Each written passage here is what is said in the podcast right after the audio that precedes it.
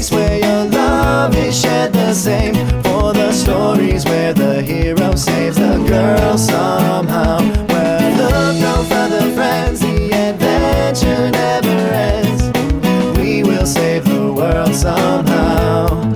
It's Sunspots Comics now. Hey, everybody, this is Chris Latore, and you're listening to the Sunspots Comics Podcast, issue number 70, covering New Comic Book Day, August 31st. And let me tell you, it's a King Kong sized amount of comic book nerdness. So thank you very much for joining us. And please tell a friend, a loved one, a fellow nerd buddy to follow us on Instagram, Twitter, and Facebook at Sunspots Comics. Also, I'm on Xbox Live, so if you maybe want to play a game or nerd out a little bit, my gamer tag is Sunspots Comics. So send me an invite. Maybe we'll play. Thank you very much to my buddy Nick, Papa George, for making our amazing theme song. It's just so good and fun. It gets stuck in my brain. It makes me feel good. Please check him out at facebook.com slash popds and his Instagram at pop underscore ds. Also, thank you to my son Justin Jables for doing our Sunspots Comics blog. You can check it out at blog.sunspotscomics.com. He writes all kinds of stuff, reviews, TV shows, and movies on all things comic book related. And his latest one coming up very soon is on his thoughts on the Suicide Squad movie. So it's coming up very, very soon. So let's jump right into Sunspots Comics Podcast issue number 70, starting with just some random things floating around in my nerd brain.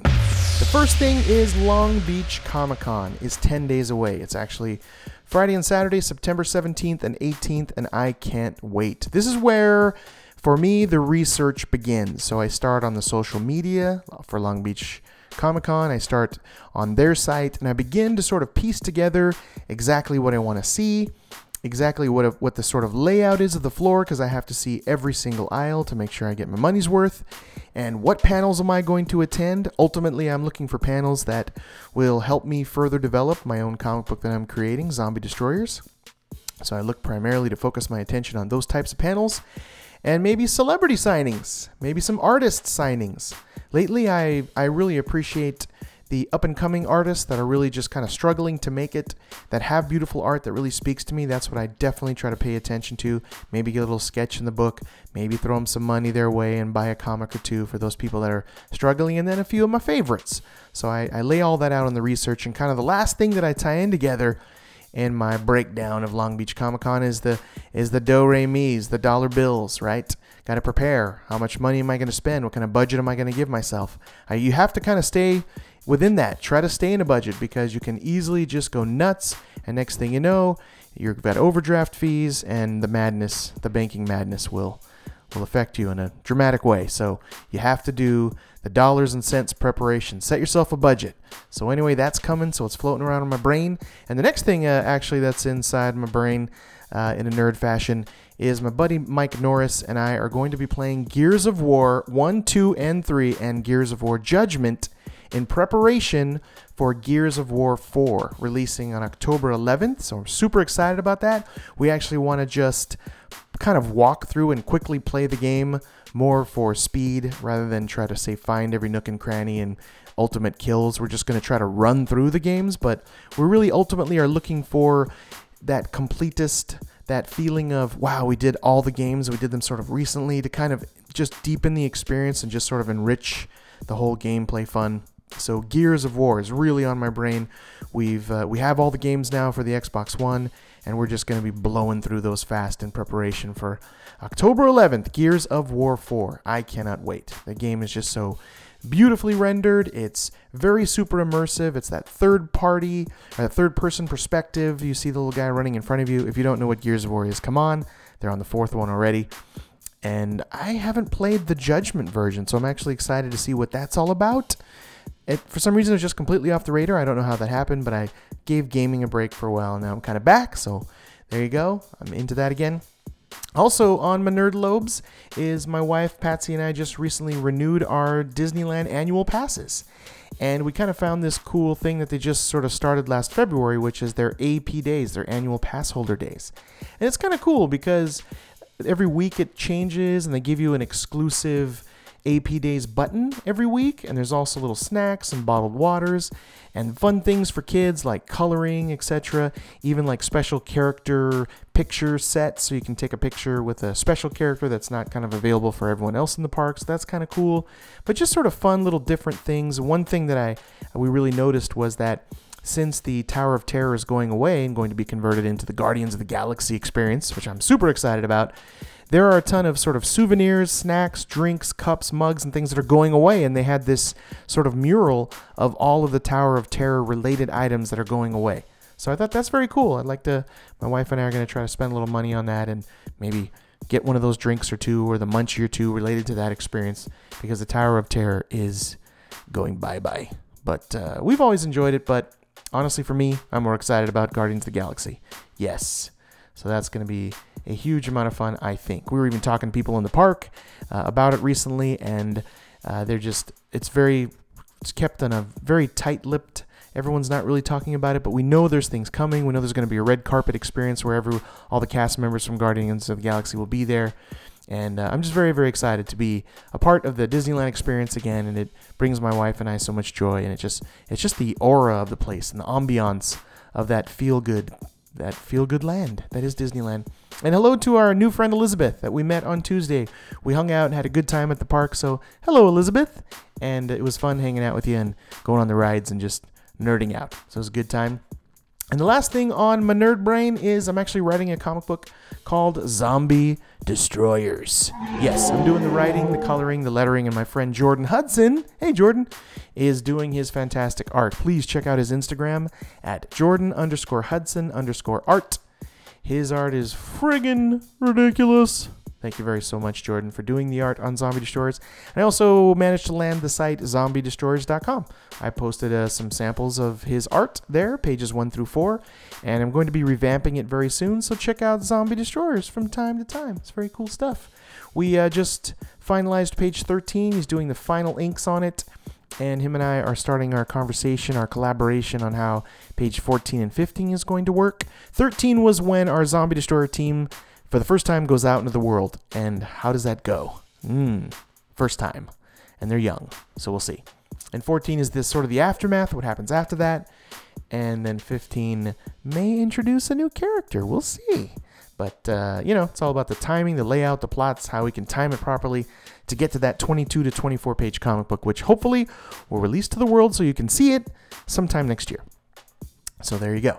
Also, just wanted to shed a little sunspots light on the segment that I'm trying to just kind of put out there that I'm actually trying to help spread the word, help bring some attention, help show some love for people in the comic book community, independent comic book creators, artists, inkists, writers, colorists, letterers, anyone that's really just trying to make it out there.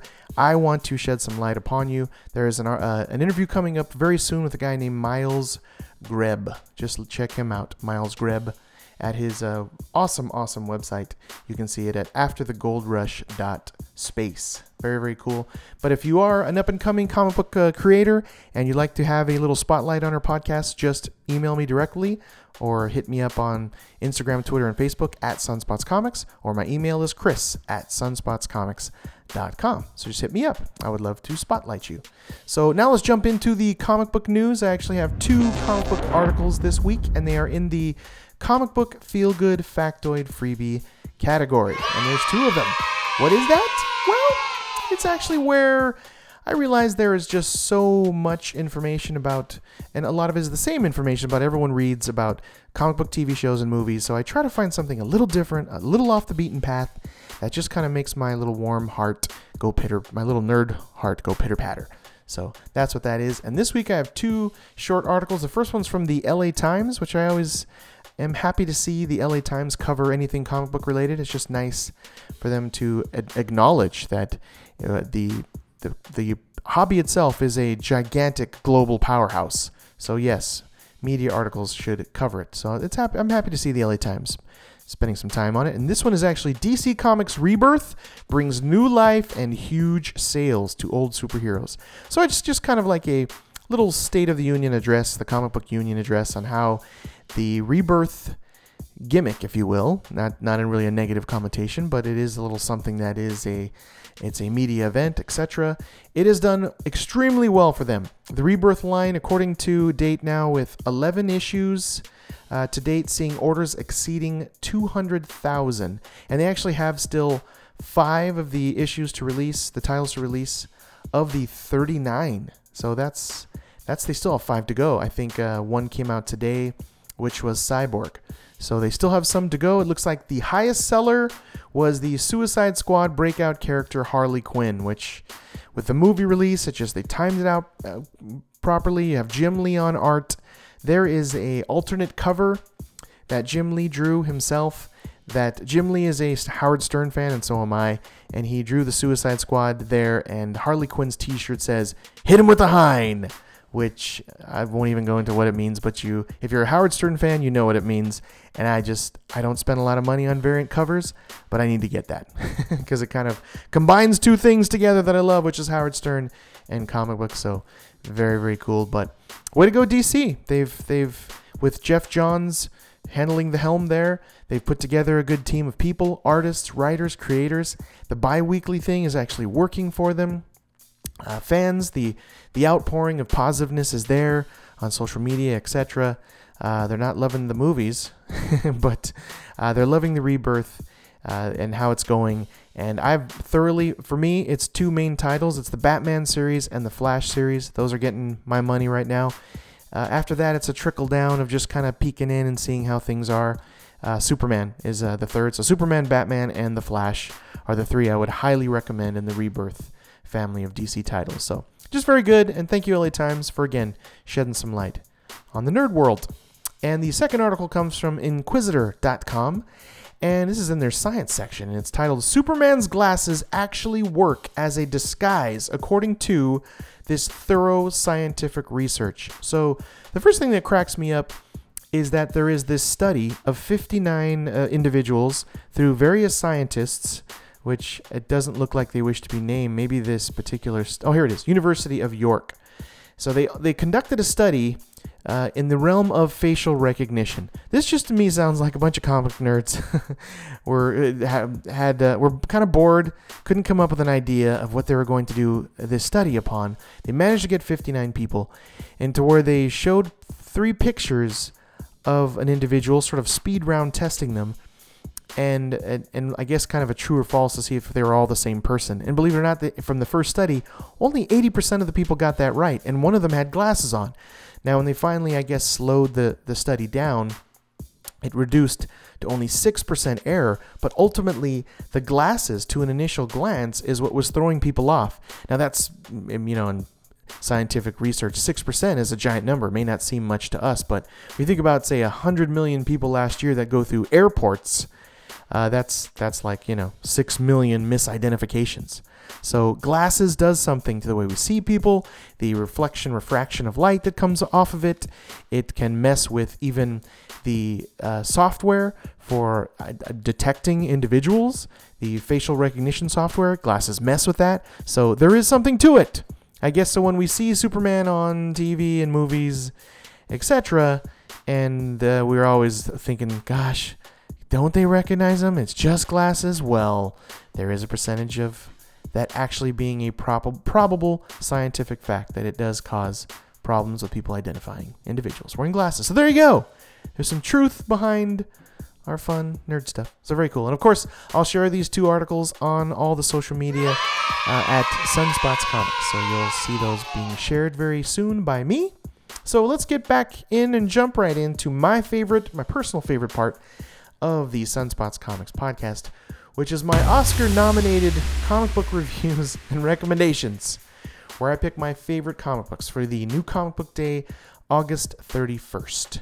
And of course, spoiler alert ring the bell. That's right. I totally work every week on not spoiling everything. I leave the last couple of pages alone, of course. And I try not to give you the most tasty, delicious nuggets. So you don't really have to worry per se. I'm not going to spoil everything, but you have been warned if you're the ultra sensitive spoiler uh, kind of person like me. I try to just 0.0. I don't want any spoilers at all. I want to be completely surprised if possible. But uh, don't worry, but it is a spoiler alert for that. And if you want to see everything I'm reading, if you want to see the lists of all my favorite picks of the past weeks, all the way since May of 2015, just go to sunspotscomics.com. Click on the pull list to see the actual 110 titles I am reading. Thank goodness, not all at one time. Uh, but uh, I am, and also, if you click on top comic books of the week, you'll see all of my past top picks. I recently just took the website and kind of revamped it, simplified it, and I'm actually going to be jumping ship of the server that I'm on and completely renovating it very soon. So hopefully it's just going to be even more beautiful and tantalizing and I want you to put your eyeballs on it. But anyway, check out sunspotscomics.com from time to time. And this week I picked uh, an art winner and a cover art winner, which is one and the same person. I kind of like when that happens. It's Sean Murphy of Tokyo Ghost number 10. Sean Murphy is one of my favorite artists right now uh, for the last few years, has been, with just his beautiful work on just anything he does. I have to stop and look at it. And uh, Wake comes to mind. Check that out. It's gorgeous. Image title. But the Tokyo Ghost series, this looks like it's the wrap up, it's the end, which I haven't completely confirmed that, but it may looks like it looks like it's possibly the end, but the cover is gorgeous. It has the Tokyo Ghost. She is there with her awesome electrified sword and this sort of raccoon character that's now her sidekick and she's just in this awesome sword fighting stance and her her man led is sort of in this background with this panels this unique paneling with sort of the color exploding from it and it's just that dark background with the very light just kind of in your face. That contrast looks amazing and Sean Murphy's lines are just fantastic the way he draws like sort of a realistic muscular woman I think I, I really enjoy that it's just not over sexualized and ridiculous it's just what a sort of fit woman would look like. And uh, props to him on that. And colorist, because you have to give props to his colorist on this. The way he sort of even has the skin tones with sort of bubbles and imperfections on the cover just adds this very realistic style. But then his his very scratchy, very multiple line look just kind of combines these these two art styles, and it's very cool. But Matt Hollingsworth on coloring, fantastic. So he wins it this week favorite artist by far. There's some fantastic action sequences in here, which are just gorgeous, and he does some really unique paneling and some great storytelling. It's uh, it's top notch. Thank you, Sean, for your beautiful art. That's Sean Murphy. Check out Tokyo Ghost. And this week, I actually bought 15 comics, and eight of them made it to my favorite pick list, which is great. That's more than that 50% that I always try to be at. So I always like to keep buying the good stuff, and always, of course, the great stuff makes my favorite picks list. And this week there was eight. Two, by the way, were brand new number ones, which was Teen- Teenage Mutant Ninja Turtle Universe, and also the uh, Eden's Fall. And unfortunately, neither one made the favorite pick list, but they were good. I might peek into the, especially the Teenage Mutant Ninja Turtle universe, uh, because that has Bill Sienkiewicz on art. But it's it's very, very nice. I think I'm going to keep going with it. It has the artist that did the Batman Teenage Mutant Ninja Turtle team up, and it's it's very nice looking, very gorgeous, very polished, and it seems like a lot of fun. New character in that, like a scorpion woman. So kind of interesting. I think I'm going to peek into that, and you may hear me discuss that very soon. Teenage Mutant Ninja Turtle universe. So here we go. These are my favorite comic book picks for, like I said, new comic book day, August 31st. Here we go. Coming in at number eight is Saga, number 37.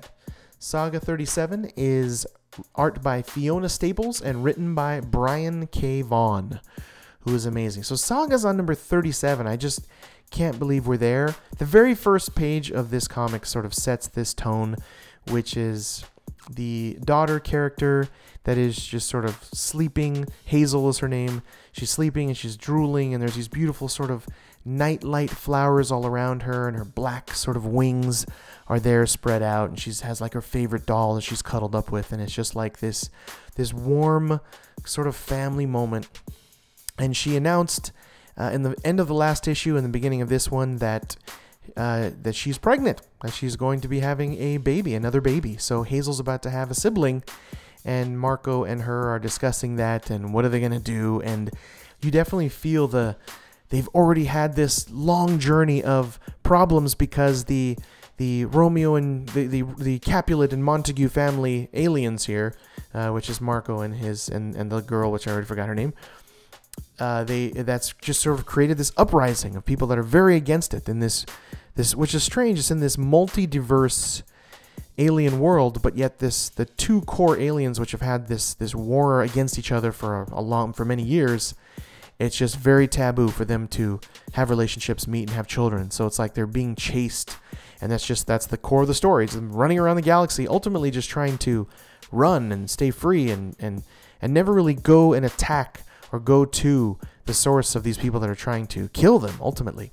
So they're in a state of turmoil, and you feel that it's this family dram- dramatic moment where they're like, "Wow, another baby's coming, and we're on the run. We're on the lam. We're we're tr- we're going across the galaxy, just trying to hide in this strange like spaceship that's basically this flying tree. It's like this living tree that they fly in, and it it even gives them a warning sign here, which turns everything orange. So the tree just has these these embers and branches that just glow orange in the entire interior of this tree spaceship. So yeah, this comic is all over the place. And there is a graphic nudity moment here with the robot uh, masturbation moment, kind of uncomfortable and crazy. it's very uh, adult themed and in storytelling, but then at times the narrative is coming from the child, Hazel, which gives us sort of like spoilers into the future as to what's happening, and it gives you teases into this story. So the the storytelling style from Brian K. Vaughan is very unique and very different from anything he's done from like Y: The Last Man. And so he's definitely experimenting here on the long haul of some unique storytelling with uh, definitely some interesting, uniquely shaped panels and gorgeous, beautiful coloring and art from Fiona Staples. So this is just sort of at, at where they're at the crossroad here. Maybe they, they have to stop running. They're not sure. Uh, the mother is there and has this awkward conversation with their babysitter ghost. And there's sort of a reveal there. I don't want to tell you exactly what, but there's a reveal in that character, the mother character of Marco, Marco's mother.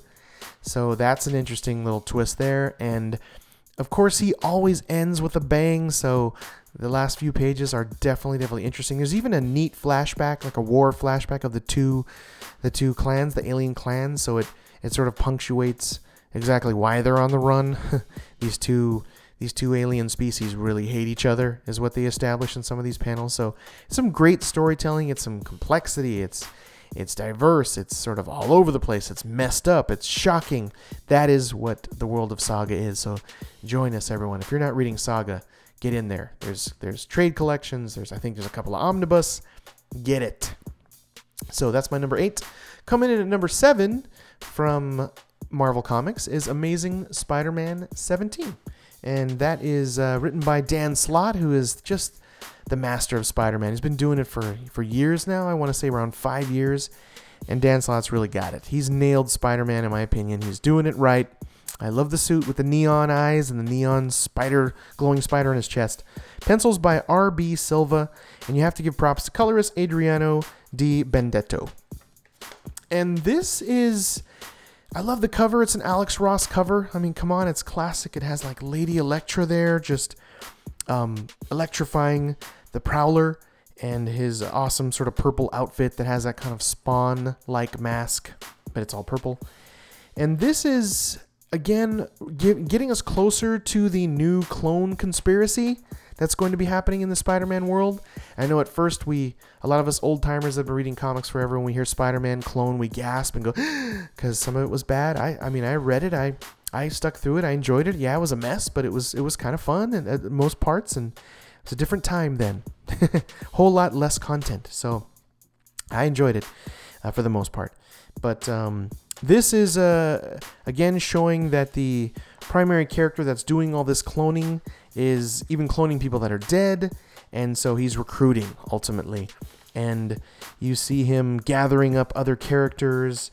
You see um, Spider Man just kind of actually setting up a decoy to sort of prove he's not Peter Parker. So he's he's again maintaining his identity, which is which is interesting that he has to uh, do that. You don't see a lot of that anymore in comics, right? That where there's still that so that that protecting their identity. So it, it, for me, it has that kind of nostalgic feel. And you still have Otto Octavius, Doctor Octopus, kind of looming in the in the in the background here in the shadows. That he is this his spirit or essence is still in this robot, and that is uh, that is the sort of partner to one of his lab technicians slash. Well, it was his girlfriend when Dr. Otto Octavius was the superior Spider Man. Go back and look at that. It's, it's a lot of fun. But this is actually uh, the Prowler, kind of more of the Prowler story. There's a lot, there's not a ton of Spider-Man here, but the art is gorgeous, by the way, full of color, full of action, and this Lady Electro, it's kind of her birth. I don't want to just spoil all of it, but this kind of seems like an important issue to grab, like it's her origin, and so I don't want to spoil that, but it's it's it's well done. It's timed properly, and they don't spend a ton ton of time on it. I almost wanted them to sink their teeth into the origin of Lady Electra a little more. Or if that's even going to be her name, I'm not sure. But there is something that is done to the original uh, Electra character, Electro. Um, you have to kind of check it out and see what happens here. I don't want to spoil it. There's some great little moments of action. It's just fun. It's Spider Man still having to decide if he's going to try to save Aunt May's husband, Mr. Jameson, because he just sort of collapsed a few episodes ago, issues ago. So, what's going to happen there? And is he going to just embrace this technology that's just magically healing people? Because uh, they don't know that it's uh, it's it's turning into a cloning factory. So, yeah, where's this going to go? I'm excited to see the clone conspiracy stuff. I'm going to definitely jump in, buy it all at first, hope it's really good. You've got Dan Slott at the helm, so he's going to do Spider Man right. So, coming in at number six is Lazarus, number 24. I can't believe that Lazarus is on 24 already. Like, this has just been a sweeping, epic sci fi tale of how the worlds are the world is run by these primary large families that are basically corporations and they are fighting they are warring against each other they have these lazarus which are their their these clones these super soldier clones they even show like the factory here with their body parts, where Forever is this Lazarus of the the Carlyle family, and they show this laboratory of like her body parts. So they heal faster than us. They're they're genetically modified. They're seven feet tallish or more. Uh, the fun is when the Lazarus get together because it's just very businesslike. Even they know they have to kill each other. There's just sort of that calm lack of emotion yet confidence that uh, they are killing machines, and it's interesting. And you start off with this opening sequence of one of the Lazarus from the other families, uh, the Rousling family that is out uh, to kill one of the, the this this other family. So it's just these warring families, and their their tech is very at a high level. It's just their fun tech, like the way that the Lazarus all carry though these uniquely designed swords. I just love that little accent, and that they wear these sort of these these dark sort of scuba suits ultimately with lights on their mask and it's just so very futuristic and it just kind of reminds me I don't know of like the like Snake Eyes and Cobra is what a lot of them sort of look like in the GI Joe series. And this the action sequence that is what what they're really nailing here. By the way, this is uh, written by Greg Rucka, pencils by Michael Lark. Michael Larks Larks is doing some of the best art sequences in comics today, and you have to see that in Lazarus. It's just realistic. It's super hyper gritty. The emotions on the faces are very detailed, and you see just this opening action sequence of this assassination go down with those awesome, unique shaped swords, and it is just it's fun and the way that how strong they are and they can lift just a, a regular person up with one hand in the air and sort of stab them with the other. It's they're they're some serious there's some serious uh, characters to be to be reckoned with. They're uh, they're frightening in this. And then there's this we we've a few issues ago we realized that that the Carlyle family Lazarus her name is Forever she's already been cloned and there's a young woman that is a young girl that's her, her, identical i mean she's a clone so she's already being trained in a separate facility they they call her their daughter which is sort of this messed up thing and that's ultimately sort of what's happening to our character forever here she realizes kind of who she is to some extent but really not fully i don't think she's seen the body parts farm or and she definitely hasn't seen that she's already been cloned and they're growing another one of her but the the the leader of the the Carlyle family calls her daughter and manipulates her that way. And there's some of that here where they're playing chess and she's trying to have a conversation with her quote unquote father. And he's just very he's he's you can tell he's been down this road. Like how many clones have there been? He knows kind of exactly what to say. Not to say too much not to say too little but just keep her on the lam with that this you this is your family and you are our daughter. And it's just messed up. And that's the the key element there is that this she's a clone. And what is this this clone going to do? Is she going to just continually follow orders? She's been i think genetically modified and the medication she take make her follow along and do what her her father tells her to do, but she's conflicted, so she's awakened, she's realizing, and it's it's definitely causing issues, definite causing issues. And there is uh, the two sisters that recently the Carlyle, uh, the the patriarch of the Carlyle family uh, was ill or poisoned actually, and there's sort of this this the other two daughters that are fighting for jockeying for that number one position in the family, and that seems like it happens a lot. The heads of the family are killed, and then the next of kin takes over, and so it's it's this great universe now, and it's sprawling. They've really spent I think 24 issues of establishing these characters. You're invested in forever. That's that's the the best part about it. You, I look forward to seeing her and what's what is she going to do and how is uh you know being awakened from and knowing what she partially is. How is that going to affect things in the future? That's the best part of it. So definitely check out Lazarus. Number 24 was a fantastic issue, action packed, good stuff. And coming at number five is Jupiter's Legacy. Mark Millar on writing, Frank Quitely on art, which is gorgeous. And this ultimately is some setup where the they're basically these the the heroes now are kind of the villains in this world, and the villains of the world have taken over. They've killed some of the original sort of superheroes. This ultimately is that uh, there is like a Superman like character, there's a Batman like character, and it's it's the son and grandson trying to re- recruit their their his father who he thought was was dead. He just sort of went into hiding though and stayed in this bunker and the the son his is uh, even his his fiance uh, she's super strong. That's that's her sort of ability and his uh, it's you're not quite sure what his powers are, but he's asking for their father's help. And his his name is Skyfox. And the cool part about this is the Skyfox character. You thought maybe his, his the fox outfit isn't the most appealing. It's kind of purple. It's a little bit uh, sort of golden age looking. But you realize quickly that his powers are seriously unique. He can fly. He has telekinesis. He can actually manipulate electronics.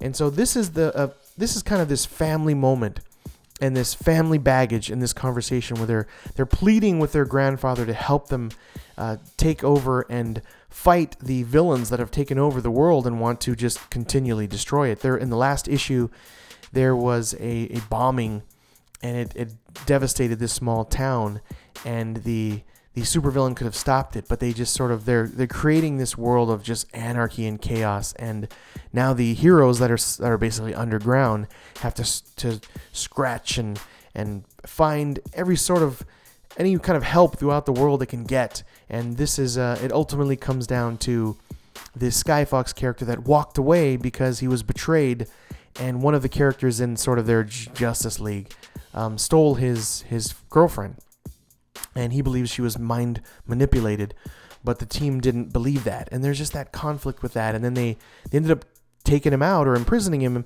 when they attacked like a hundred other sort of supervillains attacked him at once. And it's this brutal scene which you have to see where they're just stomping and crushing and fighting but he's super strong and it's it's brutal. So there's there's brutal stuff here. There's that family sort of awkward conversation, which is great, which is the kind of the core of this, which is kind of, you know, help us, granddad. And he's like, well, I kind of enjoy watching 60 Minutes in my bunker.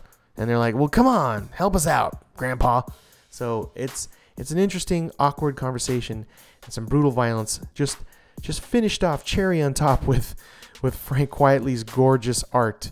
And uh, I know he's just one of those guys that that it takes forever. That's why he does like an issue of one issue of a comic like every three months. So that's why it's Jupiter's Legacy. Uh, doesn't deliver on time, but still solid. Mark Millar doing some great writing here and, and really setting up these characters and setting up which I think is a big war between the evil villains and the and the underground good guys. And I think uh, it's going to be really exciting. We're only on number three, and I think I think this arc will go to five, and what happens from here, we don't know. It may be wrapping up. It feels like it is, but Jupiter's Legacy, number three. Check it out. That's why it's my number five pick of the week. And my number four is Aliens Defiance from Dark Horse Comics. Aliens Defiance issue number four. And this is written by Brian Wood, who's done every, he's writing everything just about. and this is this character, Zulu Hendrix, who is a, like a, a like a Marine, basically. And she's injured, has a spinal injury and they sent her on this mission for reconnaissance to basically find an, an alien and bring the embryo to them so they can weaponize it. So she sort of goes AWOL. They send her with these synthoids, the the that bleed milk from the movie series, and the Davis line of, of bots. And there's even like a mutiny between them. There is one primary Davis bot that has decided to not download his uh, artificial intelligence mainframe and sort of get any updates so that he can be unique and go along with with Zulu Hendrix, which is just to sort of fly throughout the galaxy and wipe out the aliens and not bring back samples. Well, this is a flashback as to how she got the injury. So we finally get to see that, and I, and I, I dig it that we get to see her, you know, in some other planet and there's a there's a battle and she's there and there's this explosion and you see why why and how she gets injured and it's it's brutal. It's like a little jaw dropping. And the most brutal part about it, why this is a, a high pick for me, is when she's visited by the by a colonel or her military sergeant, and the war had just begun, and what he tells her is so messed up. It's just, it's it solidifies that these the way that the Marines are are treated, even here in this 200 years later, is just horrible, and it's just a breeding ground for PTSD. And it's what this little verbal exchange, and I don't want to blow it, that this colonel says to her while she's on on a, she's in like a surgery room and she's like basically has a entire body cast covering her. And what this guy says to her and you can you can kind of get a gist already it's just devastating and it's it's my jaw like dropped and I was like oh you know and and so you really feel for this character. That's what it is. You really kind of root for her. You want her to wipe out the alien infestation. And uh, yeah, I, I like the character. She's complex. She's interesting. She's getting these calls from her psychiatrist and physical therapist, etc., because she's in a lot of pain. And occasionally, the Davis bot will do this strange acupuncture process to her and help her and put this this this like brace, this body brace on her that she can only keep on for a certain amount of time. So it's it's yeah, it's like this complex character hopping the galaxy, killing aliens. And is this Davis bot going to remain loyal to her, or is he going to give in to his programming? Will he update his programming and actually want to take an alien specimen onto the ship? And is Zulu going to have that problem? That's what I feel that the, the, tension is there, and it's it's some great drama. He's really doing some fantastic writing here. I've been enjoying this. I do hope that uh, on Instagram, the artist uh, uh, I think is Tyrone Jones. Uh, I know I'm mispronouncing that. I'm sorry, but he did like the first two issues of this, and then three and four has changed artists, which are still really good. But his art on issue one and two was fantastic. Check that out, and uh, you you will not be disappointed from Aliens Defiance. That's why it's my number four. So here we go into the top three comic books this week. So here we go. Top three. Coming in at number three is Afterlife with Archie. And that is number 10. It's crazy that this has been, I think, out for five years now. And we're on number 10. So we're not getting a ton of issues. This is from uh, the Archie Horror publishing line, Afterlife with Archie, written by Mr. Roberto Aguirre Sacasa and the art, just the gorgeous, dark, gritty, scary, uh, brooding art from Francisco Francavilla. And this is called Before the End of the World. So this is a little bit of a flashback before the zombie outbreak in Riverdale. That's that's totally occupying all of the the Archie family. This is a sort of an offshoot of it, uh, talking about the Josie and the Pussycat Band and this takes an interesting twist, unique sort of turn in how the the uh, how the writer decides to give the Josie and the Pussycats kind of a little more interesting origin, and I totally liked it. I, I mean, I, I loved it. because it's very reminiscent of the Anne Rice novels and the Interview with the Vampire. Matter of fact, the first first few sequences is a guy with his recorder sitting down with the uh, lead singer of Josie and the Pussycats, and uh, his uh, his her name is Miss McCoy. And there's he has his recorder and he, she's going to start this story and she begins by telling him our story starts in like 1908 and this is in current time so you're already there going okay she's uh that old, yet she looks like she's about 17. So it comes to it, they. It's neat. They establish here that they started that long ago, and she, in 1906 actually, and he's like, "What?" and doesn't believe her.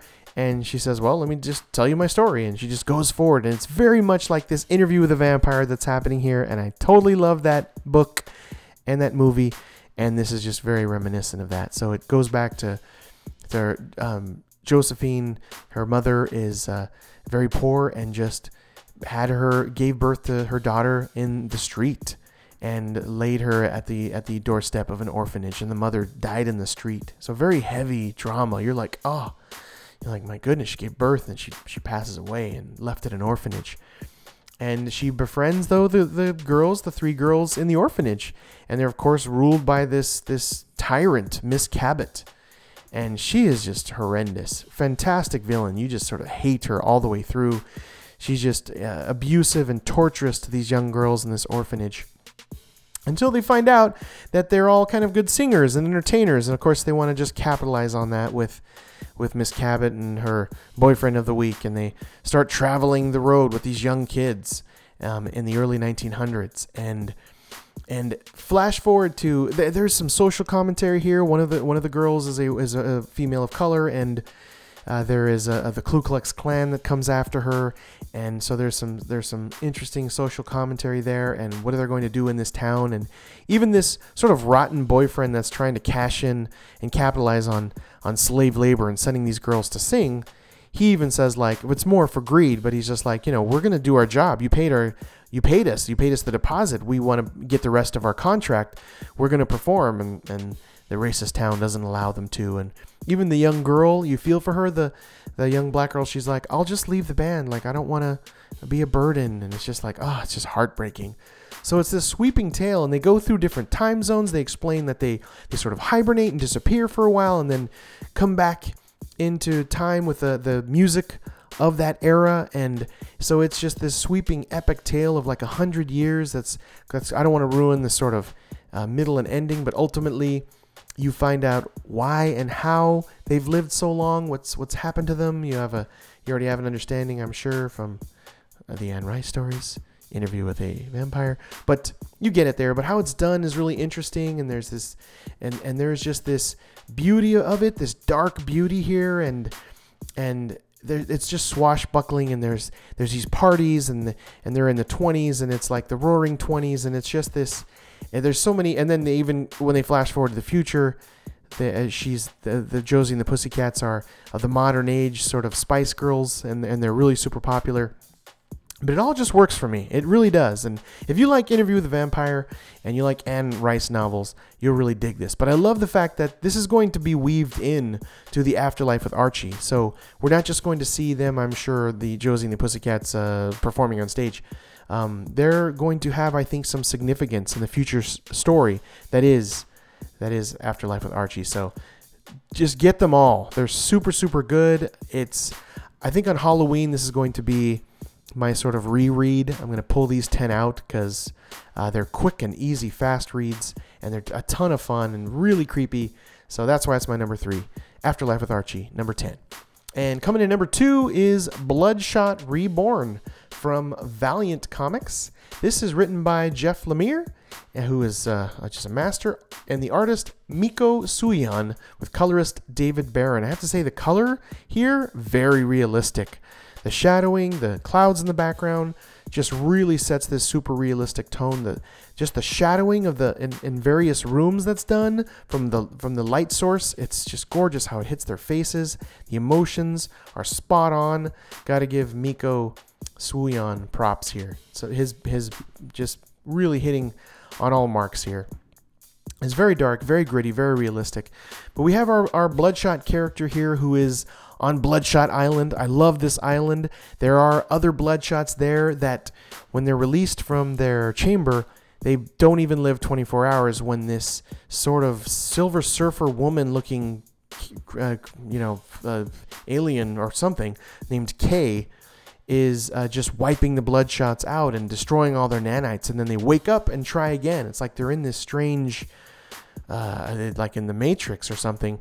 like, uh, is this real? Is this all in their mind? You can't help but think that because they're just stuck on this island.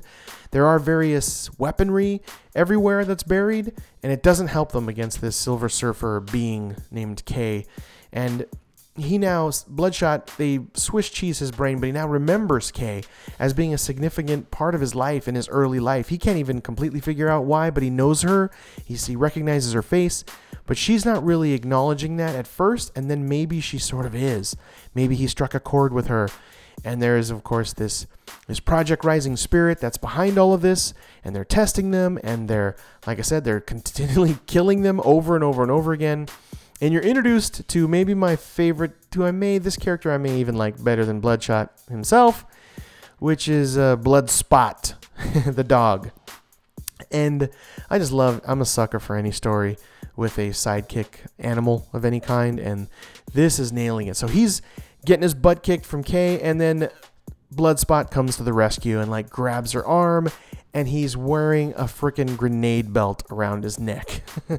and yes, he does stuff with it. The dog, Bloodspot, yes, actually does some stuff with a grenade belt. I don't want to blow it.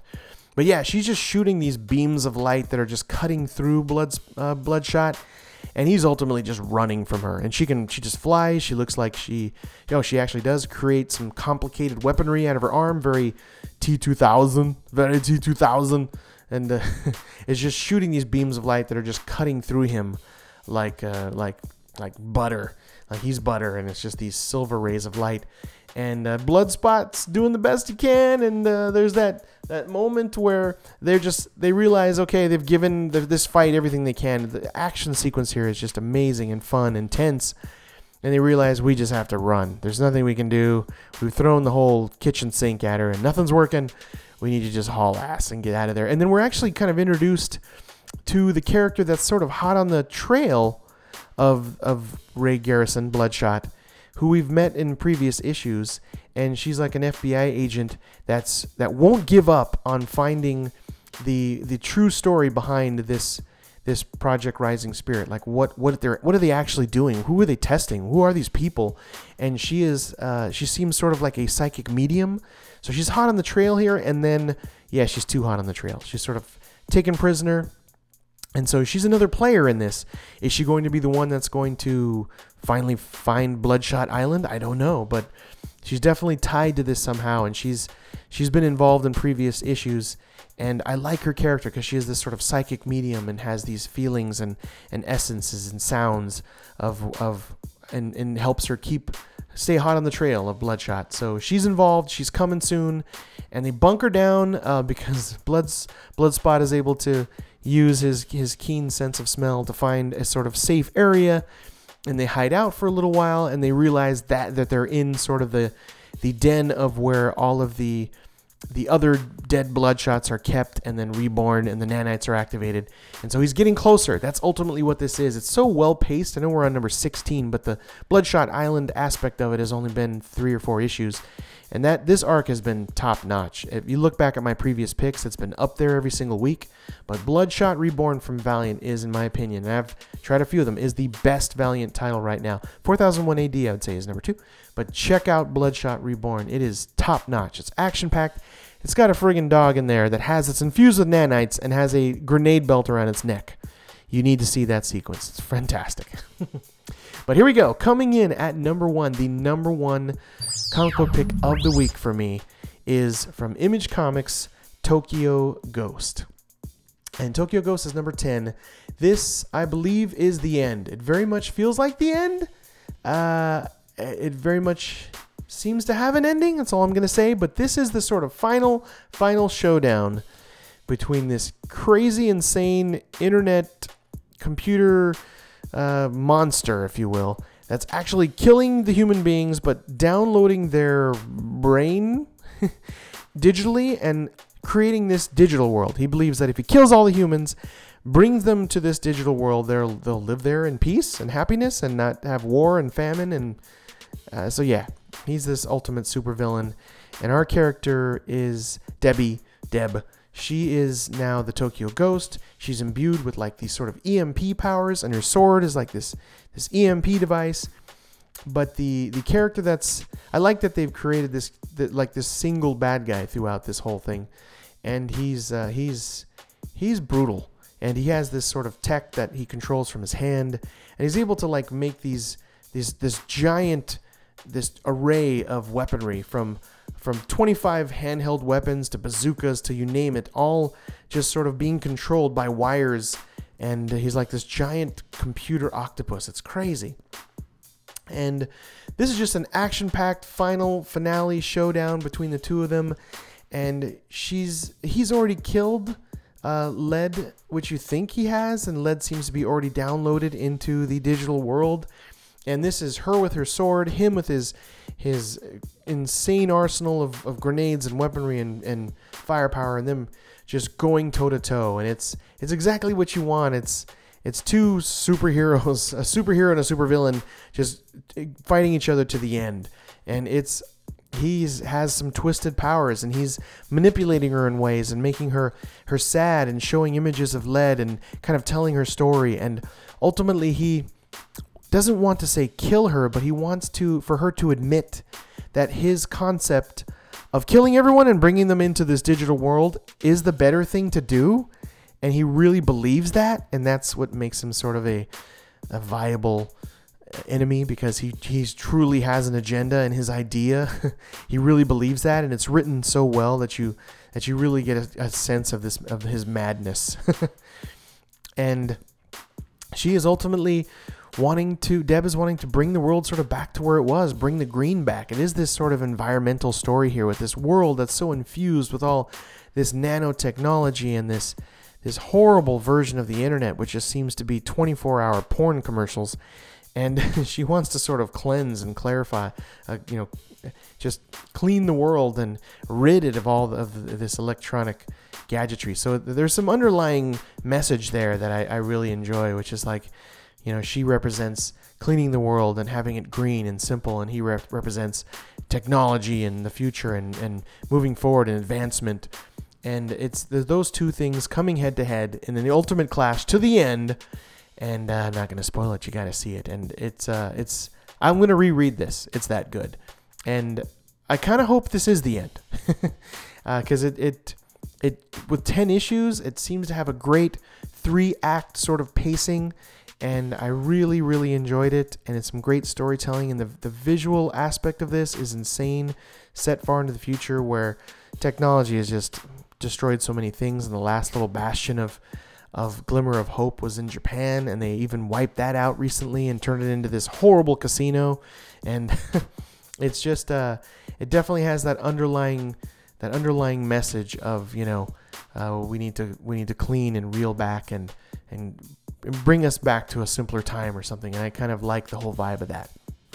But anyway, that's why it's my number one. It comes to an end. It's a great action-packed fight, uh, right to the last few pages, and uh, and yeah, it's a little surprising uh, there towards the end and what they do, but but you have to give props to uh, to Rick um, um, uh, Rick Remender on writing here and Sean Murphy's art. They they've really just hit that that synergistic, awesome blend of storytelling and art style, and it's just gorgeous. And uh, yeah, uh, I'll be sad if it's gone, but it, it, it'll be okay. It seems like it completed the three part act to it. So there you go. That's my number one. And uh, man, that was good. And those are all my recommendations for New Comic Book uh, Day, August 31st. So please go to a local comic book shop that is near you and just buy these immediately. These eight comics, you will not be disappointed. And if you have questions, comments, or you'd like to maybe get a personal comic book recommendation, just email me, chris at sunspotscomics.com. And of course, just uh, over there, click the link and sign up for the newsletter slash contact. I will be sending out some information soon. And please tune in uh, next week to, ep- to issue number 71. I'm actually reading 15 comics next week, and there are three new number ones that I want to grab and hopefully tell you about. And again, thank you so much for listening. I appreciate it and all the positive feedback you've sent to me. And if you really want to just kind of help the show out and help me out a little bit, just go over to iTunes and give me a positive uh, review with five stars. I'd really appreciate it. And I will even personally thank you on a future podcast. I got a couple of those coming up very, very soon. You know who you are. So thank you very much, and I'll see you next week. And of course, don't forget to be water, my friends. Be water. If you're looking for a place where your love is shared the same, for the stories where the hero saves the girl somehow, well, look no further, friends, the adventure never ends. We will save the world somehow. It's Sunspots Comics now.